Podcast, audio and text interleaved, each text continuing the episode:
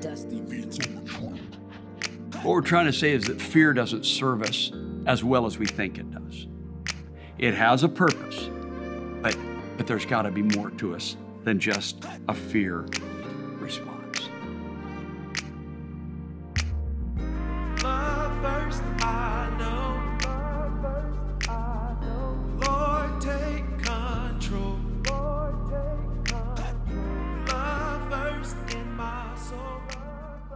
I want to welcome you to the Love First podcast, and we're excited about this. Now, to be honest with you, we've been thinking about it for a while, but the coronavirus kicked us into gear. And so, thanks for joining us. And our plan is to uh, share this uh, out every Wednesday. So, we hope that you'll join us, and we'll say a little bit more about that. But because it's the first one, and it's kind of under a little bit of unusual circumstances, um, my name is Don McLaughlin. I am one of the ministers for the North Atlanta Church of Christ in Atlanta, Georgia. And if you go on our website at lovefirst.org, you'll get to know us a little bit. But I want to take care of some housekeeping for our church family, and we'd love for you to listen in. And who knows, uh, you might pick up a few ideas for your church family, and you might even later submit some ideas for us to help us as well. So let me talk about housekeeping. First of all, uh, last week, I want to thank all of you for tuning in to our worship online. Now, that was pretty crazy because we were coordinating through prayer with conversations with the members and the leadership of our church, with the state government, with our county and city government. And on Thursday, we were finally able to pull the trigger, make the decision, and then with the help of fantastic tech team. Uh, some of you whom are here today, so I'll give a quick shout out to Nolan and to Caleb and to Abby and to everyone they represent. Uh, I just want to say thank you.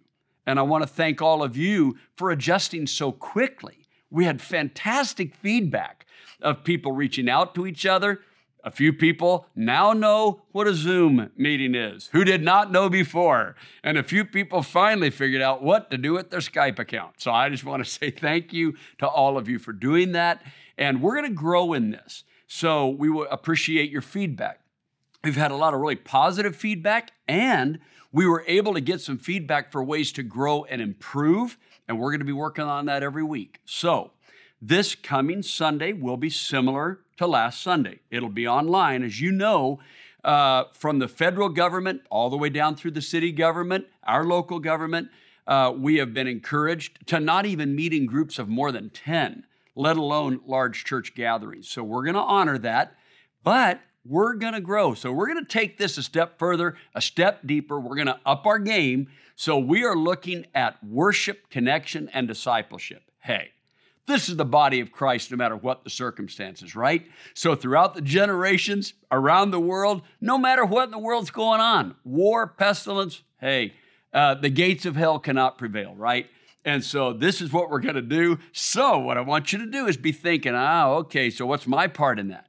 If the church is going to be working hard of this labor of love to produce this for us, what's our part? What's our part in connecting with God, with each other, and with the world around us, specifically our neighbors. So we want you to be thinking about that. Now, uh, in order to improve what we're doing, this coming Sunday will be similar but slightly different. Now, let me tell you about that. So, as we were reviewing the feedback and uh, really honestly trying to hear the heart of our shepherds, the heart of our ministry team, here's what we heard. We need to emphasize connection. We need to make sure that we're not uh, leaning into some kind of outcome that creates less connection and more individualism. So, this is about body life. So, what we're going to do is this Sunday, we are going to air the worship uh, uh, online at 10 o'clock. It will come online at 10 a.m. for everyone, okay? Uh, the way we're going to film this for this weekend is, or produce it, was we'll begin with a cappella worship on the front end. And then we're going to have our communion thoughts, our contribution thoughts, and the sermon. Then we're going to close with our instrumental worship. So we're going to have one worship. It'll air at 10 o'clock. The a cappella worship will come first, then contribution and communion and the sermon time, and then uh, we'll have the instrumental worship after. So we're looking forward to this because we want to increase the idea that, hey, we're still one family, still one body and community with each other. You also know that you can pick up communion cups. Now, here's what I found out a lot of people did this. A lot of families went and at the five different locations, including the church building, picked up individual communion cups. Those were in sealed plastic bags. It was done very nicely. But I also heard that many folks ended up cooking their own communion bread. And how cool is that? Now, I found out that a few of you need a better recipe. I ain't calling anyone out, but let's up our game there as well. But uh, we had some of grandma's recipe that had been passed down through the years, and I thought that was really beautiful. As a granddaughter in our church, cook communion bread for the first time using her grandmother's recipe. Now, what about that? Isn't that a beautiful teaching moment and an expression of love? So, these are some things that we're going to do, and I just want you to think about it. A few more things that I want to say as far as housekeeping. Hey, Don. Yeah. Hey, this is Nolan. Say everybody say thanks to Nolan in your prayers. All right, go ahead. Coming in off camera, uh, I just wanted to say one other big part about joining at 10 a.m. Yes. is that we'll we'll have some prompts for people to be able to to uh, comment and engage with each other during that live period. But of course, the worship will be available anytime after 10. But we really wanted to make it available that where we could comment back and forth. So. Uh, I'm imagining your sermon will probably have some questions, some Cool. discussion questions, and things like that. I just wanted to put that note in there as to why it's important, if you can, to join us at 10 a.m. live. Oh, that's cool. Okay, hey, that's cool. So I hope you heard everything that Nolan uh, shared there. But one of the ways that we're going to emphasize that sense of connectivity is when we all join at 10 a.m., then we will have opportunity online to comment live, offer our prayer requests live, to be able to share together like that. So that's great. And Nolan, thank you so much for that update. Uh, also, one thing we'd like to talk about is this. When you think about the church throughout history, you know some of these, uh, some of the books that have been written over the several decades about the ways that people responded, whether it be during times of martyrdom or times of war or times of imprisonment, all of these things that our brothers and sisters throughout the ages have gone through, people have followed the Holy Spirit and found ways to connect. I, I remember reading about some people that were prisoners of war. And during that wartime, they figured out that people in the next cell who they could not see could hear them tapping on the wall and using Morse code, they would share hymns with each other. Listen, through Morse code, they sang, How Great Thou Art, with each other. So, surely in that tradition, we can do this, right? A couple more housekeeping things. Uh, throughout our uh, history of missions that our church, that's a big deal for us. And our students are being trained through missions starting in the sixth grade all the way up through the first year of college. One of the great themes of that mission training is this trust and adjust. And so we want to think about that because what trust means is hey, you got to respond to what's right in front of you. One time, one of our mission teams was headed to another country, and shortly before we were, we already had our tickets bought for 60 some students and, and chaperones, and then there was a coup in that country. And so, what does trust mean? We can't go. We've got to respond to the moment. One of our uh, ministers said to us something that was really powerful. You want to meet the moment that you're in with the gospel of peace and justice. And so we thought, all right, we can't go there. But but then adjust means, well, then how is God working? So trust means we just got to face what's in front of us, right? Face the coronavirus, face what's happening. But adjust says, hey, we're looking for God in this. We're going to join God in this. We're going to join God in mission. So let's just remember that the Holy Spirit knows what to do and the Holy Spirit will lead us. A couple more housekeeping thoughts. Um, giving. This is incredibly important. One of the ministers that I've worked with for over 23 years, Ken Snell, he talks about it like this. He said, if you could think about giving like a function of your body, we have giving like from our mind, head giving, and then we have heart giving, and then we have hands giving. So head giving is where I stop and I listen to the scripture and I and I listen to the voice of the Holy Spirit and I just realize that there are things we cannot tackle on our own, and we need the body of Christ to tackle this. So, one of the reasons that my wife and I have tithed for over 38 years together, and one of the reasons we've tithed to our church is because we want to be a part of meeting needs that are just too big for our budget. But if we give to the local body of Christ and we support that ministry, and you give to the local body of Christ and you support that ministry, guess what? People's needs are being met that on our own we would not be able to meet. We might not even know about them. One of the great ministries of this church is to people in recovery. Another one is our counseling center. Can you imagine how important both of those ministries are right now, given the coronavirus? Think about how important they are. We need to give to be able to support those ministries so that people's needs can be met, that lives and families can be made whole. So let's make sure that during this time we understand the importance of that kind of giving. It really matters. You can go online at give.nacfc.org. You can go online at lovefirst.org as well and navigate that. But if you go online at give.nacfc.org, you can share your contribution there, and it's going to make a huge difference. We have staff here at North Atlanta that serve all week long, and they are working. Right now, we're working all day and all night to meet the needs of this crisis. And so we desperately need you to support the ministry to make sure that when we eh, when people call us and say, "Can you help?" our answer is in love, yes. So we need your help with that. So I appreciate that very much. The church needs to be a light in the community. The church needs to have its, its heart open to the community. Now, a second kind of giving that I would talk about would be heart giving. And that's the kind of thing where you just realize that there's people around you that have touched your heart. You're going to reach out to their needs. And that can be in all kinds of giving. That could be in, you know, giving your influence, your finances, your time, your service. And there's all kinds of ideas out there on the internet that are just beautiful expressions of that kind of love.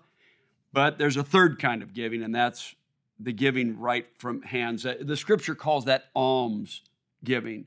It just says there's someone right in front of you and they need a little help and it is within your capacity to help them. See, that's a little bit different, the different kinds of giving. Some of it, it takes everyone to meet a huge need. Some of us, that need is just right on, uh, right on time with us. It's the right size for us to participate in. So make sure you do something like that. So, those are some ideas on that. Everything that uh, you need on this digitally, everything you want to look for is found on our website. So, you can either go to lovefirst.org or nacfc.org. Both of those addresses end up at the same landing page. Everything you need is on that landing page. You'll be able to find it there. So we'd ask you to do that. Also, want to uh, make known to you uh, that we're going to stay up to date with engagement on social media. So keep your eyes uh, open every day for things that'll come out on Facebook, Instagram, and so on. And I also want you to do this if this podcast is helpful to you, I want you to click like and I want you to subscribe. Now, why do I want you to do that? Because that's how you can pass the good, good news on to other people. That's how we can help as many people as possible. Isn't that what we want to do? See, we have love first. And what does that mean? It means that we love because God first loved us. But do you hear the equation in there?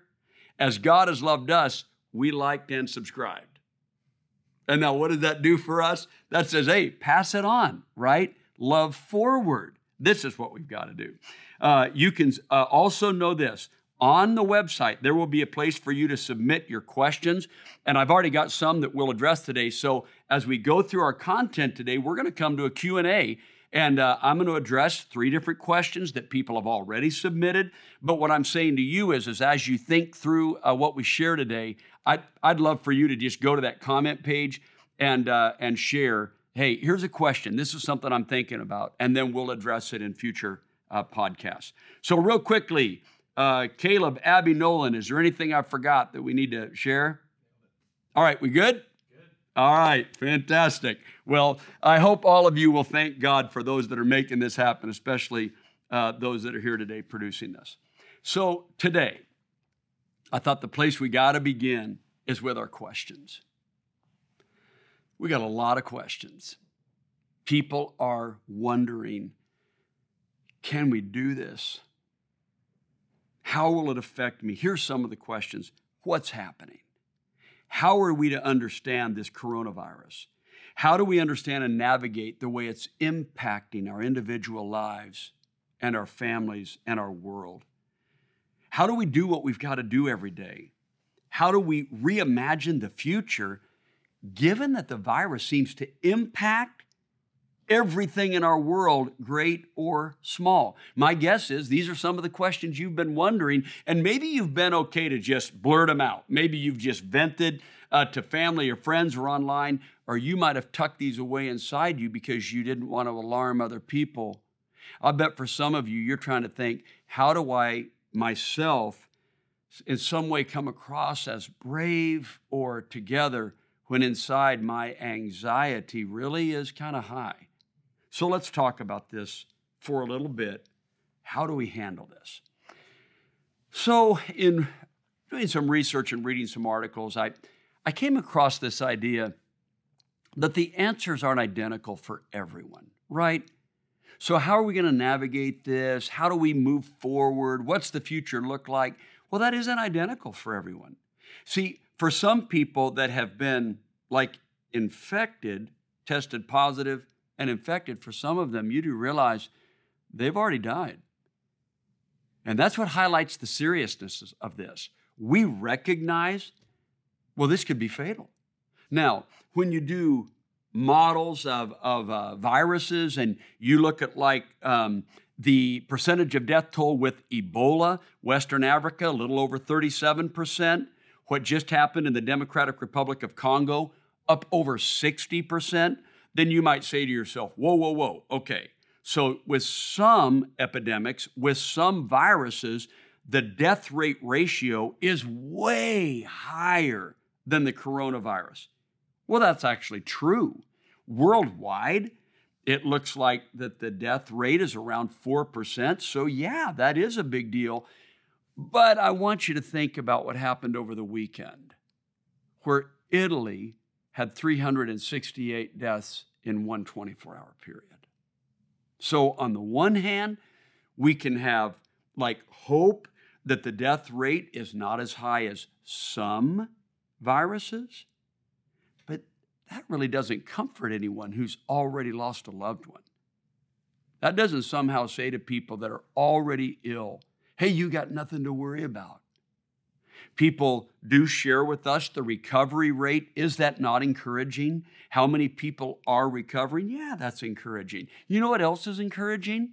In places that were on the front end of this, like places in Asia, when we think about like South Korea or Singapore or China or some of these other countries that were on the front end. And we can already see that they've got their legs under them. They've already made progress.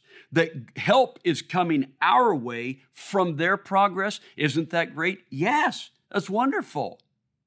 You got to remember, we're behind the curve on that. So, what they've already started addressing and had some success in addressing, we're on the front end of addressing it. So, yes, it's hopeful that people are finding ways to navigate this, but we're in the middle of it, and that feels a certain kind of way. I think a way to think about it would be this if someone finds out that there's a way to put out a fire, that's dynamite, and we're so glad that they figured it out. But if my house is on fire, I'm feeling a different kind of way. So the fact that they've made some progress in some of these countries to help us see steps we need to take, great. But for us, we're starting to have to navigate some things that are very uncomfortable. It seems like every day there's some new sacrifice that people here need to make. You know, you remember it kind of went from, well, maybe this school will close. Well, uh, maybe, maybe this school district will close. Oh, okay, well, maybe it's going to be elementary schools that will close. And then the entire education system is shut down. All of a sudden, we go from a few people being impacted to nationwide concerns and responses. That naturally impacts us. So, when we think about these questions, can we just not admit they're fairly diverse in how they hit us and the kind of answers that we need? If you were an epidemiologist, someone who has given their life training and experience to try to understanding epidemics, Or if you're a virologist, your, your whole job in life is to understand viruses and how they form, how they're named, how they're uh, treated, how we move beyond them. If that's your whole life, then you've got some pretty, pretty cr- concrete questions and some concrete answers. Think about it like this if you're an infectious disease physician, you're looking for concrete answers. You want the data of the sciences to come and bear on how the virus is understood. Listen to this how it's named. You know the history of this. Back in the 60s, as this virus was beginning to be better understood, and then we saw around 2003 when we heard this new thing called SARS in Singapore, and my family actually went to Singapore during that time, and we got to see firsthand what was happening through that. But in a sense, this is also, you realize, a SARS virus. And when someone calls this COVID 19, it's because this COVID virus is known under other circumstances and other strains. Okay? So, why do they call it novel? It's because this is a new strain. Some people say, ah, man, it's just the cold, it's just the flu.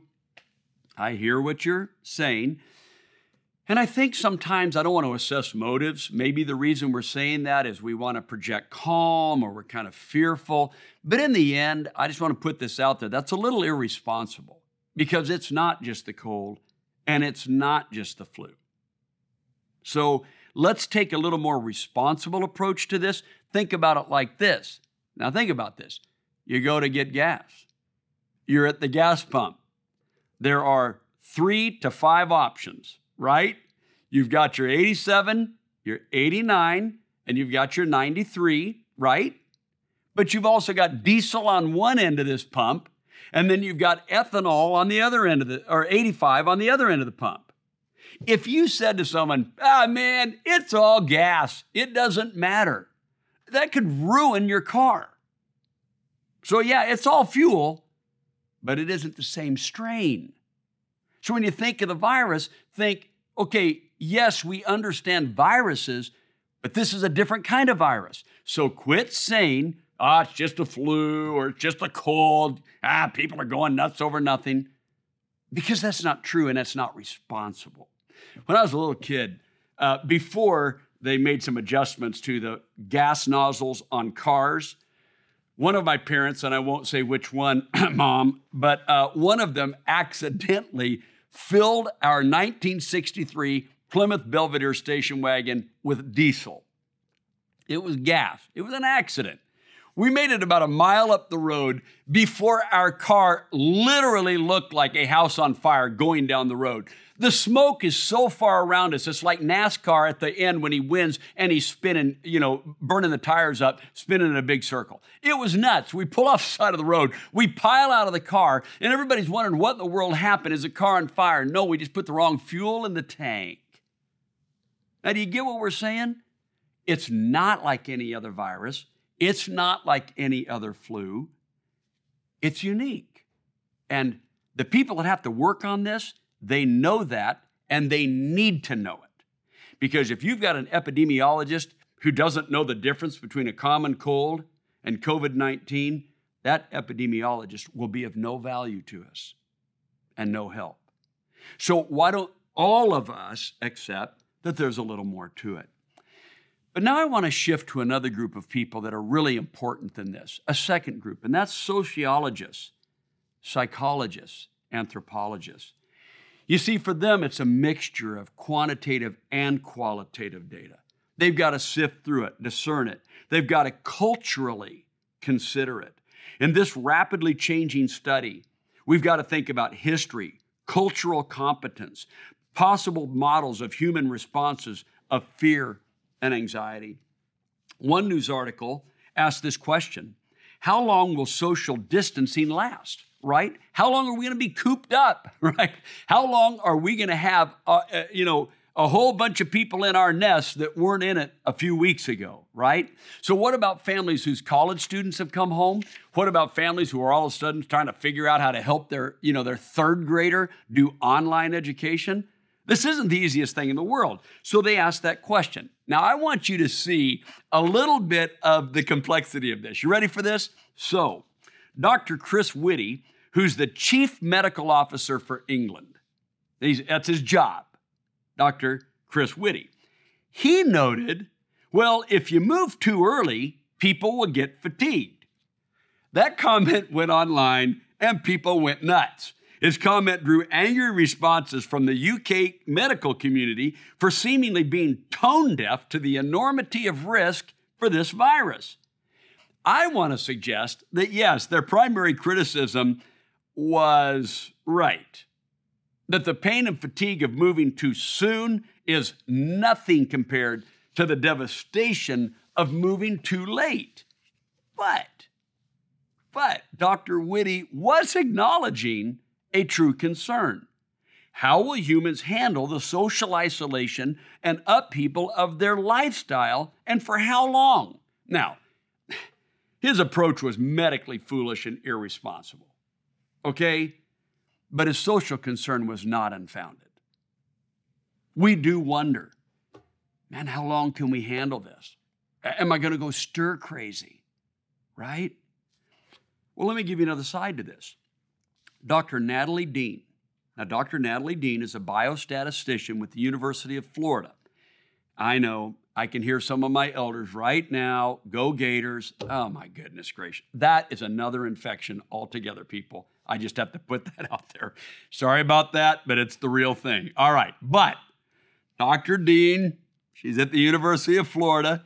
Here's what she said I don't know if people are ready for how long they're probably going to have to keep up this social distancing.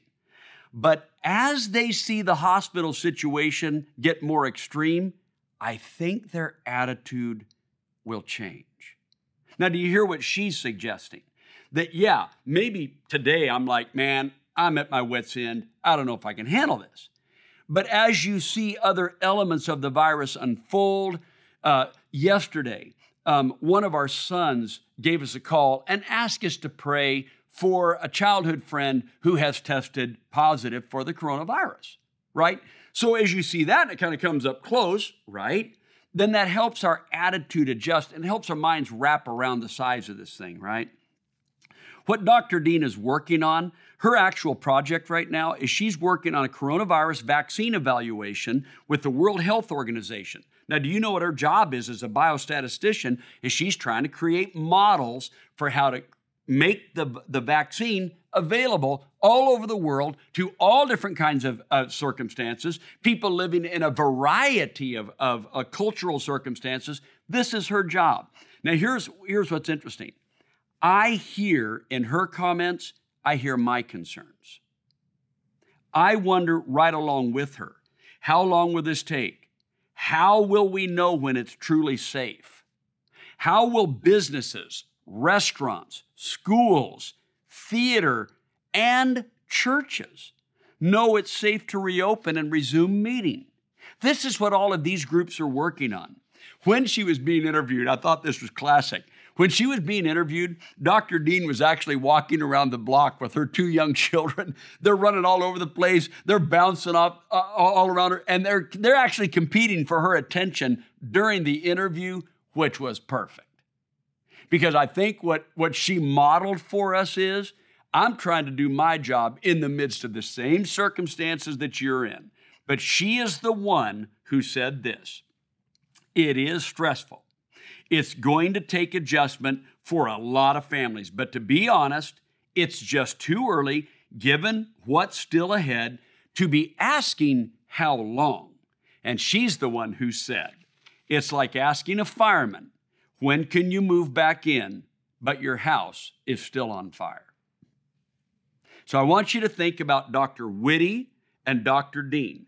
His he was tone deaf to the medical concern, which is a little odd because he's chief medical officer, but he was spot on with the social concern. We do struggle with undefined suffering.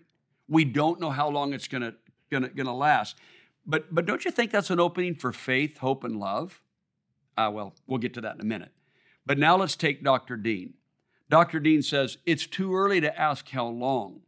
We need to focus on the what and how, not the time limit. What am I going to do and how am I going to go about it? Now, you know there are some particularly hard hit countries, counties, and cities that have already get, uh, created sheltering. Have you heard that term? Sheltering measures.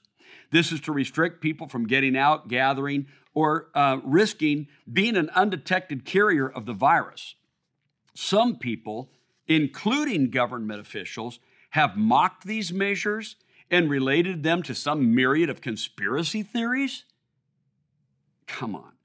This is short sighted at best, irresponsible, and self serving at worst. To mock the people who've given their lives, epidemiologists, virologists, biostatisticians, infectious disease doctors, to mock their efforts to keep us safe, that's very, very irresponsible. What we're looking to is, is our, uh, our own lives, our own neighborhoods, our own families, our own churches, our own communities, our own elected leaders doing everything they can to lean into the research that's available to us and to really make a difference. You see, when we don't take this serious, it has profound impact. I want to give you three. Think about the grocery store. When we do a run on the grocery store and we get way more than we need, I think that's normal. Yeah, I do. I think that first round where we've lined up with like six pack horses to carry things home for the next nine months, right? I think that's normal. We're worried because we don't know what's happening. But is it loving? Is it responsible? Here, here, here, listen. Does it fulfill the golden rule? You see, some stores have already taken measures right now that they are uh, uh, making a particular hour of shopping exclusively available to senior citizens. No one else is allowed in the store. So that the store is less crowded. There's less chance of someone falling, less chance of someone getting knocked over by a cart. Yes, yes, that's what fear does. I'm not saying people are bad. I'm not saying that, that, that they're trying to do the wrong thing.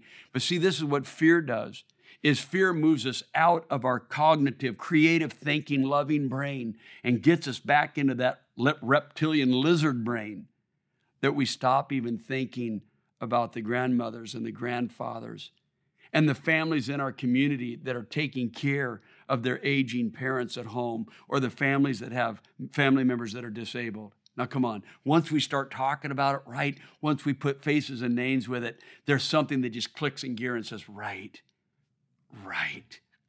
What am I doing? Why are we doing it this way?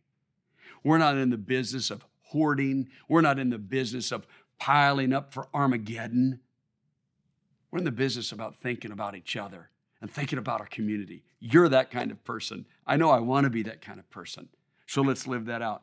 Not only grocery stores, but think about the economy. The Chicago Board of Options Exchange, that was founded in 1973, created what's called a volatility index. Those who are in the economic sector uh, know this as VIX, VIX. And this creates models for investors to navigate market shifts, swings, including what happens when people are consumed by fear and temporarily panic. Now, that's forward thinking, right?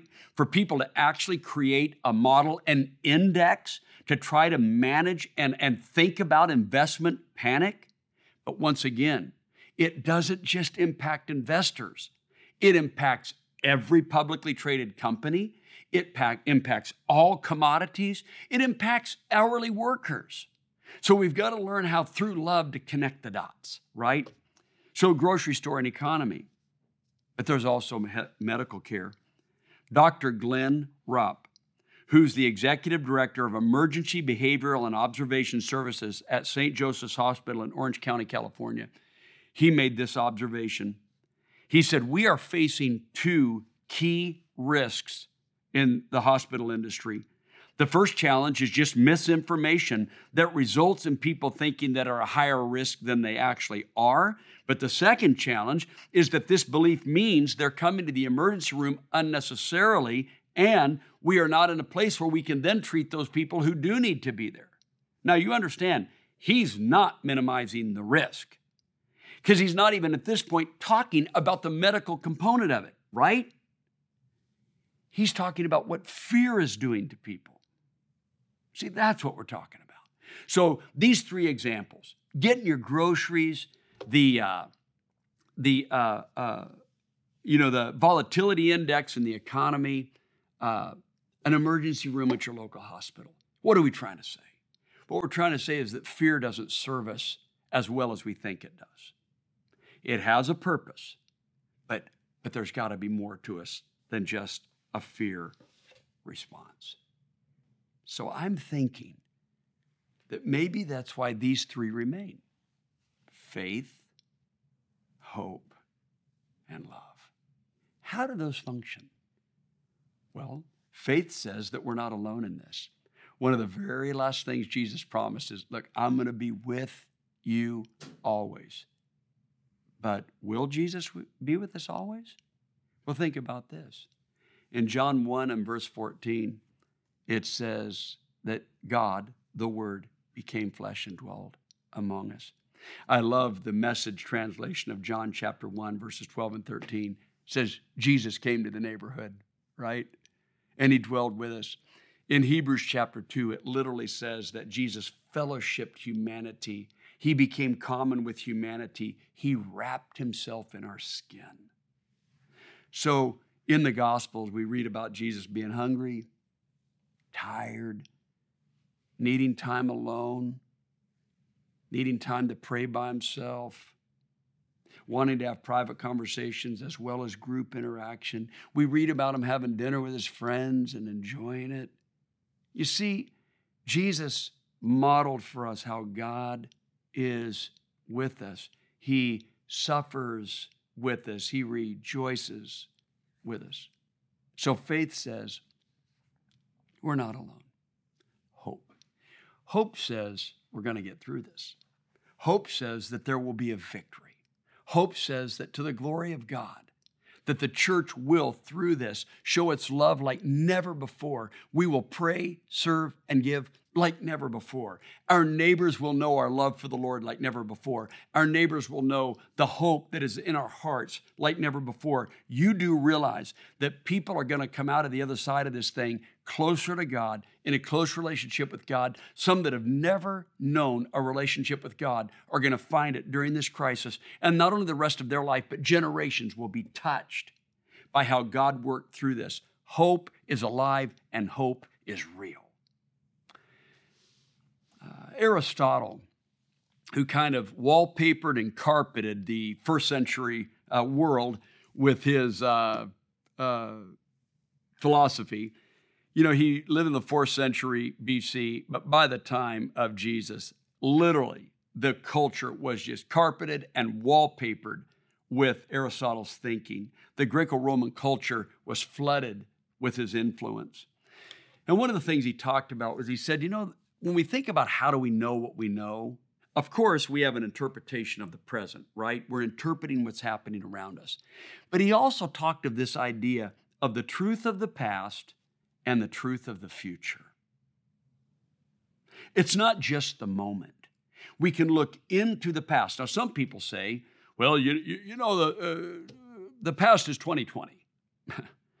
I have learned that looking back at the past is not 2020. People can mess up the past just like they mess up anything else. But the past is beneficial. Why don't we say it like that? That there's truth that can come out of the past. So we can look back for instance, at viruses that come that, that we have on recorded history that we understand. We can look even to the 20th century to the uh, Spanish influenza, the great influenza of 1917, 1918. We can read that research, and I've been blessed to be immersed in that research to, to see how research hospitals and doctors and population begin to react and move together to solve it. What a blessing it was to read that history and to see how people came together to solve that worldwide explosion of a virus. But even more recently, as we think about the viruses that we've encountered just in the last 20 years, we can take benefit from the past. But, but, but I want to get to something. Aristotle talked about the truth of the future, prolepsis. It's this idea that in the future there is truth that we can access for how we approach things right now one of the most important proleptic statements in all of Scripture is in Revelation chapter 7, verses 9 and 10, where it says that someday every nation, every tribe, every language, all of us as one are surrounding the throne of God, celebrating in victory. That is the future. But we need to bring that future as a truth to influence our present time. So rather than getting drawn into these uh, uh, conspiracy theories and pointing the finger, well, it's probably these people's fault or these people's fault or these people's fault. How about if we look to the future and say, what's it going to look like when we get to the other side of this thing? How are we going to come out of this? So, one of the beautiful uh, uh, things that we were sharing about with the production crew before we started this podcast today was this. What is that first Sunday going to be like when we all are back together? Oh my goodness. What an explosion of joy all over the world when people get to be restored to physical fellowship with one another. See, that's what we're talking about looking to the future faith and hope. But the last is love. And love requires action. A best selling author, Don Miguel Ruiz, said it this way A moment of clarity without any action is just a thought that passes in the wind.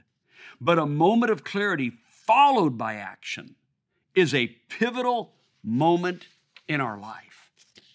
You see, love isn't love until we act on it. That's what is required. So, love means we make that phone call, we send that email, we send that text. Think of all the corporations around America who have decided to respond to continue paying their hourly employees, to continue paying their employees, and taking care of their medical benefits. This is huge. Think about all the sports franchises who had to cancel their seasons, but they said, We will take care of all of our employees. Not just talking about the players or the athletes, they're talking about the hourly employees. This is brilliant. I've talked to my children and and uh, the uh, uh, their spouses and their friends.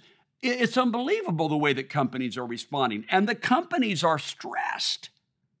They're stressed, but people are making a great difference. I got to tell you the coolest story as we kind of wrap this up. I got to tell you the coolest story. So one of our older, experienced members of our church, right? I don't know if she wants me to call her a senior citizen, right? But she's got, got a few decades under her belt, right? She was thinking about all of this.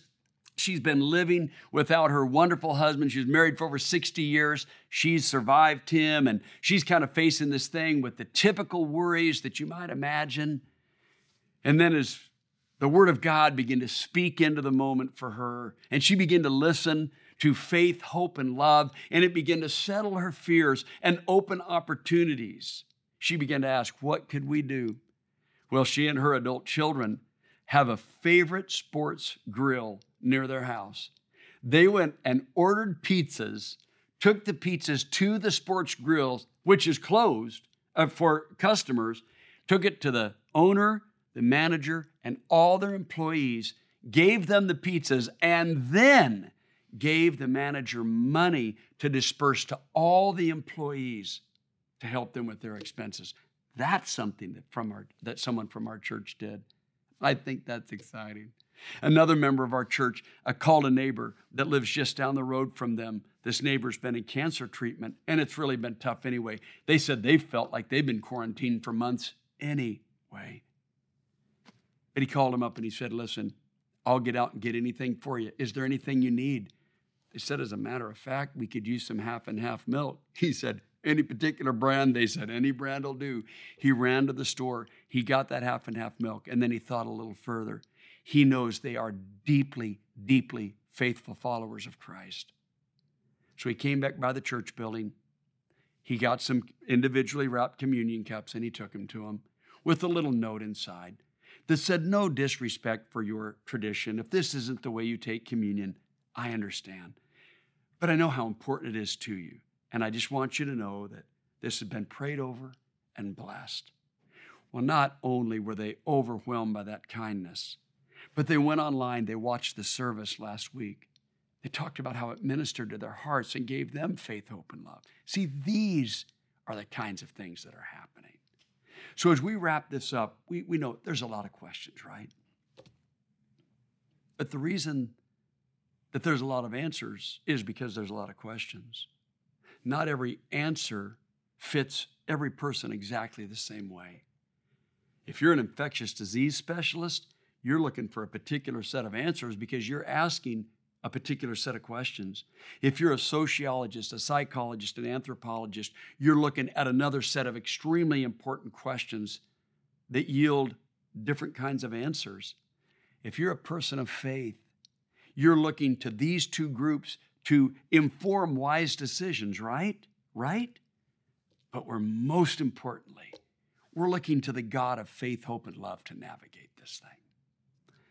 I want to uh, give you a passage of scripture that I think will help. In Luke chapter 7, uh, John the Baptist is having a hard time. You remember he was Jesus' cousin, and John's job was a front runner. He went before Jesus and told everyone, hey, the Messiah is coming. But as time went on, John ran afoul of Herod, a terrible king, ended up in prison, and his life was close to ending. John was struggling. He was struggling with how it was playing out. You realize now it's social distancing. He's in prison. He doesn't get to go touch base with Jesus. He doesn't even get to have physical contact with his own disciples. So he sends them to go say to Jesus, Man, is, are you the one? It doesn't look like it's playing out like I thought it should. How long is it going to last? When are you going to make your move? All of these things were questions. And here's what Jesus said Jesus said, First of all, John, remember the scriptures. Scripture said it was actually going to look like this. It does look like this that the blind are being given sight, that the lame are walking, that people are being healed, that prisoners are being set free, that justice is prevailing, that the gospel is being shared. So, John, in the midst of your pain, do remember that this is the picture that God painted. Secondly, John, be careful not to stumble over the momentary circumstances. I know it's tough, but keep your eyes focused on the big picture of what God is doing. So that's part of the scripture. But here's the next part. So then Jesus turned to his followers and said, You know what? What'd you come to see? When you all went out there to see John the Baptist, what'd you imagine? Did you imagine some guy putting on a big feast in the desert? You imagine a guy in royal robes? Well, when you got there, you didn't get that, did you? John was wrapped in camel's hair and was eating locusts, right? You didn't get what you thought you were going for. But he said, I'm telling you, there's never been anyone like John before. John was exactly who God called John to be. Jesus says, just like I'm who God called me to be. Now the question is, will you be who God calls you to be? Jesus says sometimes people looked at John and wrote him off. Jesus says sometimes people look at me and write me off. You know, the truth is that'll happen today. But listen to the last thing Jesus says. He says, Wisdom will be proved right by her children. People who navigate tough times wisely are an awesome witness for God, the God of faith, hope, and love. In a companion passage in John chapter 7 and verse 24, Jesus said, Quit judging by what you can see by appearances. Quit judging by appearances and make a right judgment.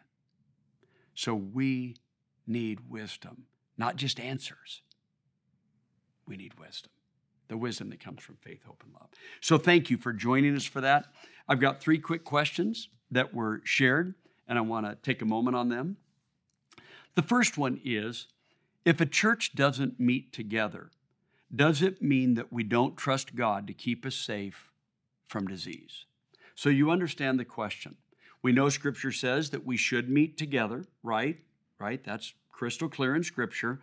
And Scripture also tells us to trust God. So if we don't meet together, are we not trusting God? Well, I think that's an important question, right? But I think one of the things that this coronavirus can help us with is binary, is framing something in a binary way. If we do something, it's either right or it's wrong, rather than if we make a decision based on the best uh, information we have at the time, that it could be a faithful response. So, what we're looking for is a faithful response. So let me give you a little insight from Jesus, and then we'll go to question two. Insight from Jesus is how many times does the Bible say that people were threatening his life, so he either didn't go back to that region, or how many times did he go to that region, but he stayed on the outskirts of the region? How many times did he go to a feast, but he went up later rather than on the front end? How many times did he just walk away from the crowd when they were threatening his life?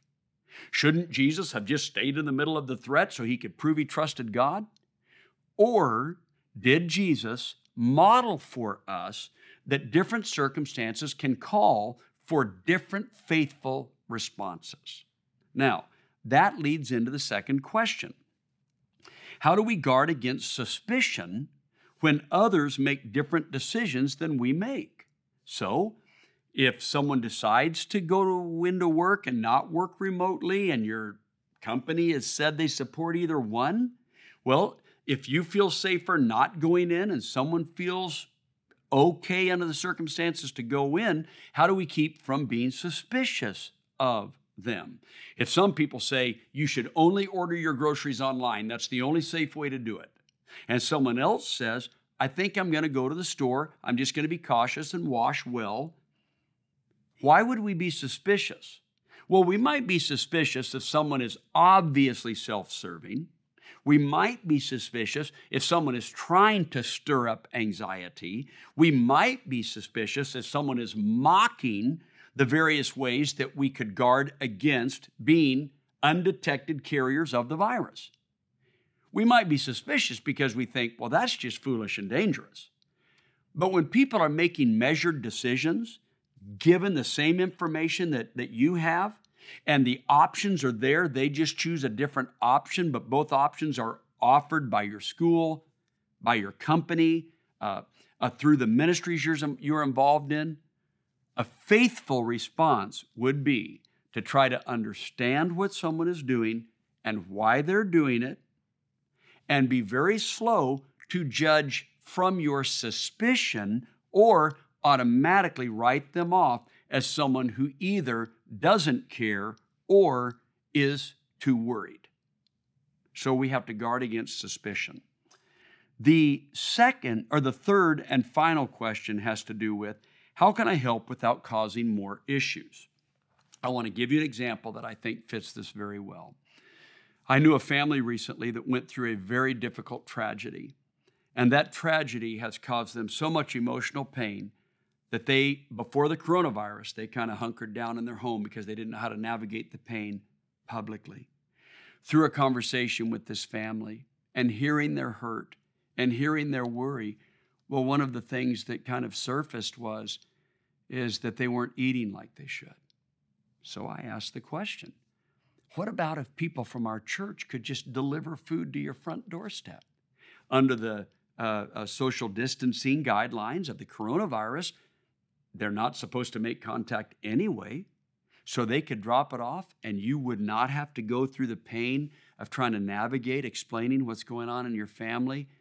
Isn't that kind of a good outcome, a, a little bit of a win win? That they could help you, and you wouldn't have to go into a place of vulnerability that you're not ready for? They were like, yeah, that would really help.